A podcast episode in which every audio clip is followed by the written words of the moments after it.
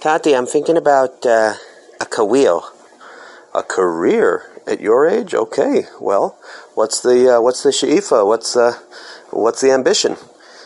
Um, I'm going to be a stand-up comedian. Stand-up comedian. Okay. Well, let's hear some of your material. Okay. Hello, ladies and gentlemen. Why do they call it preschool?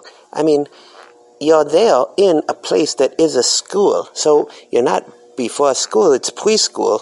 Maybe because they give you a pre, and they teach you how to bench borei pri ha'etz and borei pri ha'gafen. Mm, Shlomo, let's just stick to saving the world and helping people for now.